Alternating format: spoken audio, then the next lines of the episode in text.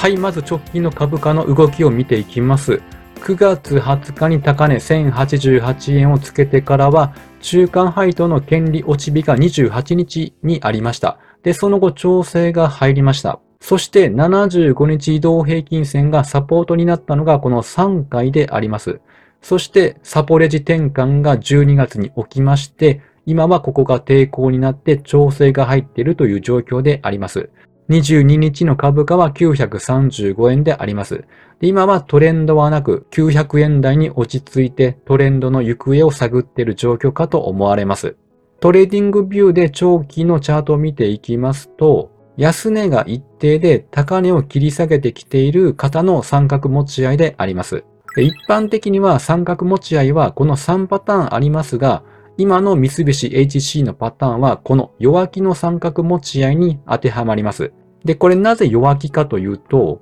このように上値を更新していこうと思っても、押さえつけられてだんだん高値が切り下げているからなんです。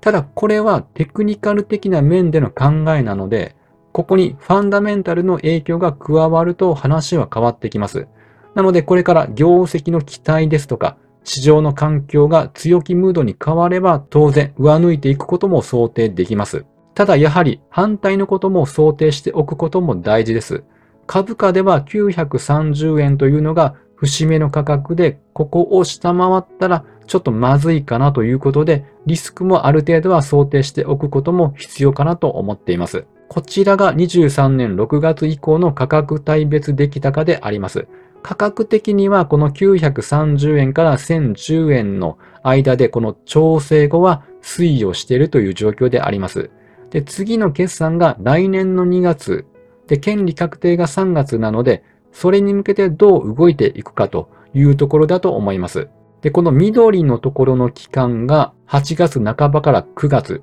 この時の上昇がちょうど権利確定前の期間であります。青色のところが決算でありまして、7月中旬から8月までが1級の決算前。で、こちらが10月下旬から11月までが2級の決算前の上昇であります。で、傾向的にはですね、この決算ですとか、権利落ち日とか、その日を迎える前に調整が来るというのがここ最近のパターンかなというふうに思われます。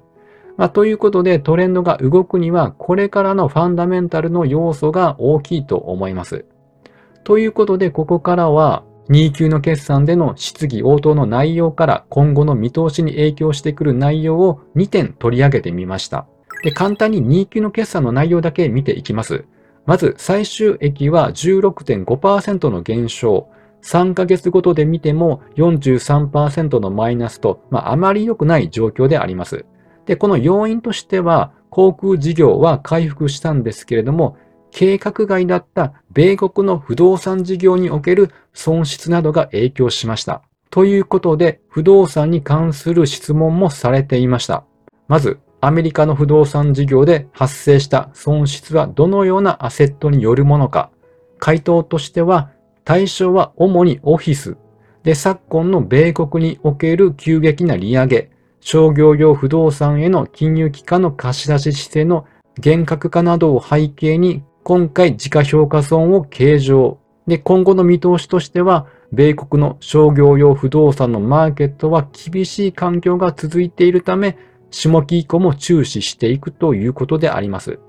まあ、ということで、三菱 HC は米国で不動産事業を展開しています。じゃあ、どれぐらいの損失かというと、こちらが純利益の増減でありまして、この2番のところ、72億円のマイナスとなっております。これの内訳が不動産で55億円のマイナス、そして環境エネルギーで58億円のマイナスでした。ただ、航空で40億円のプラスになったので、相殺すると72億となりました。で、問題はこの不動産です。この時はマイナスではありましたが、これからの見通しであります。さっきの回答通り厳しいかどうかだと思います。で、こちらがアメリカの銀行の3級の決算の内容で不動産ローンについて言及されていました。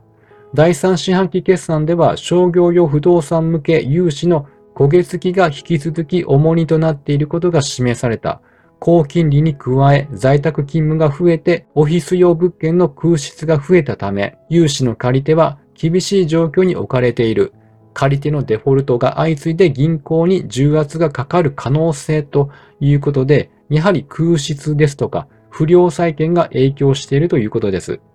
で、これ10月19日の記事なんです。なので2ヶ月前になります。当然この状況も変わってきます。では何が変わったかというと、この住宅ローン金利なんです。一時7.9%つけていましたけれども、今では長期金利低下とともに直近12月20日は6.83%ということで、久しぶりに7%を割り込んだということなんです。ということで、以前と今では状況が違うということなんです。なので、この質疑応答があった時というのは11月の上旬です。その時の金利はというと、11月8日7.61%ということで高止まっている状況であります。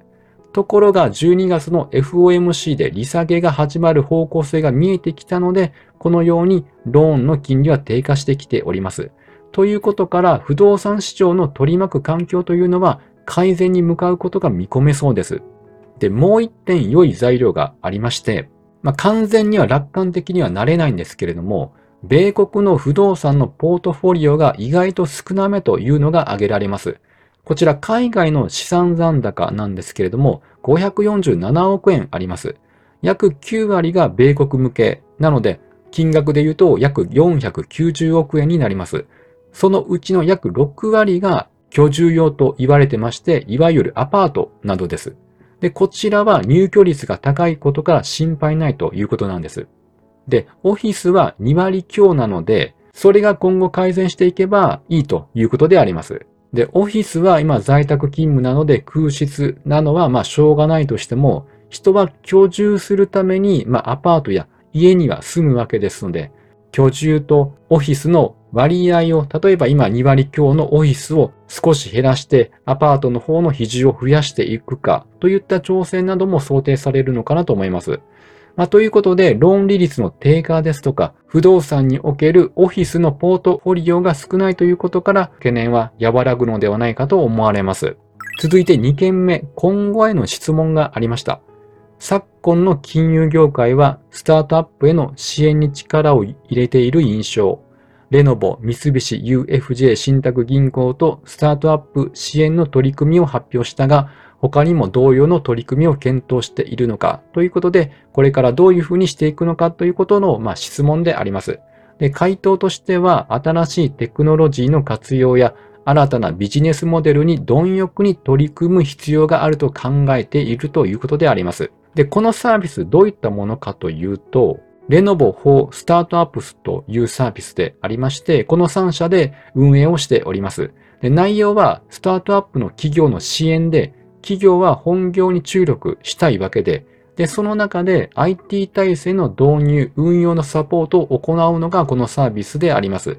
で、実はこのスタートアップ企業の62%は IT における人材不足を感じていて、半分以上が IT への初期投資を抑えられるサブスクリプションを求めているということなんです。なので、このサービスというのはニーズもありますし、求められているということなんです。そして新たに12月18日に新しいサービスを発表してきました。これはソラリスという会社とインフラ老朽化問題の可決、予防保全に向けたサービスを提供開始ということで、これ何かというと、ミミズ型のロボットを使って人間では確認できないような部分を見る装置なんです。まあ実際はこのような細長いもので、こういう複雑な配管内を自在に移動できるロボットなんです。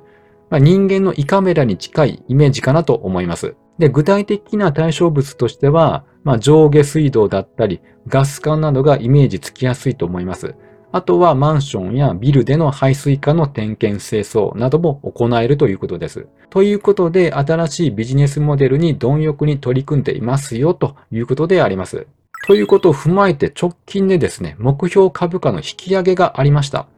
東海東京が960円から1110円に12月20日に強気で引き上げてきました。この1110円という価格が前回の高値を上回っている水準であります。で、今回引き上げてきたのは金利低下が影響しているのかなと思っています。こちら10月23日の記事なんですけれども、金利高止まりと商業用不動産が最大の懸念と書かれていまして、この時の米国債10年利回りが5%前後の時でした。しかし今は4%割り込んでいます。ということは不動産事業にとっては向かい風から追い風に変わります。早くも実際にその傾向が現れています。こちら、iShares の米国住宅建設 ETF なんですけれども、10月の末から金利低下をきっかけにこのように上昇しています。なので、金利上昇によって今まで影響を受けていたセクターというのは、金利低下がこれから始まっていくと、上昇の可能性というのは非常に高いのかなと思っています。三菱 HC は不動産の他にもいろんな事業を手掛けているので、不動産の懸念は厳しい状況から緩和されると思われます。まあそういったことからも目標株価がこのように上がったのかなと見ております。ここから3級に向けて強気で考えれば株価上昇にもつながってくるのではと思っております。はい。では本日は以上となります。ぜひチャンネル登録よろしくお願いいたします。